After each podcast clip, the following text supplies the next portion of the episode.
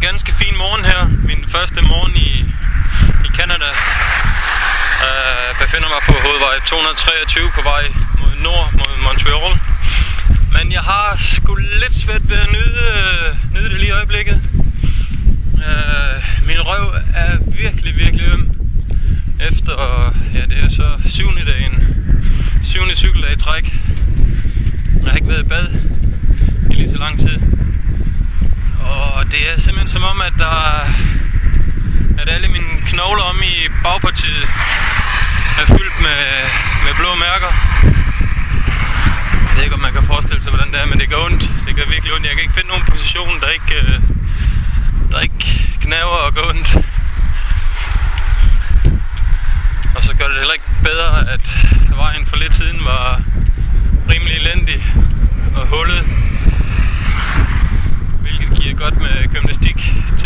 den også. Nu har jeg heldigvis fundet et bedre stykke her, bedre stykke vej. Så går det bedre, men øh, det bliver godt ved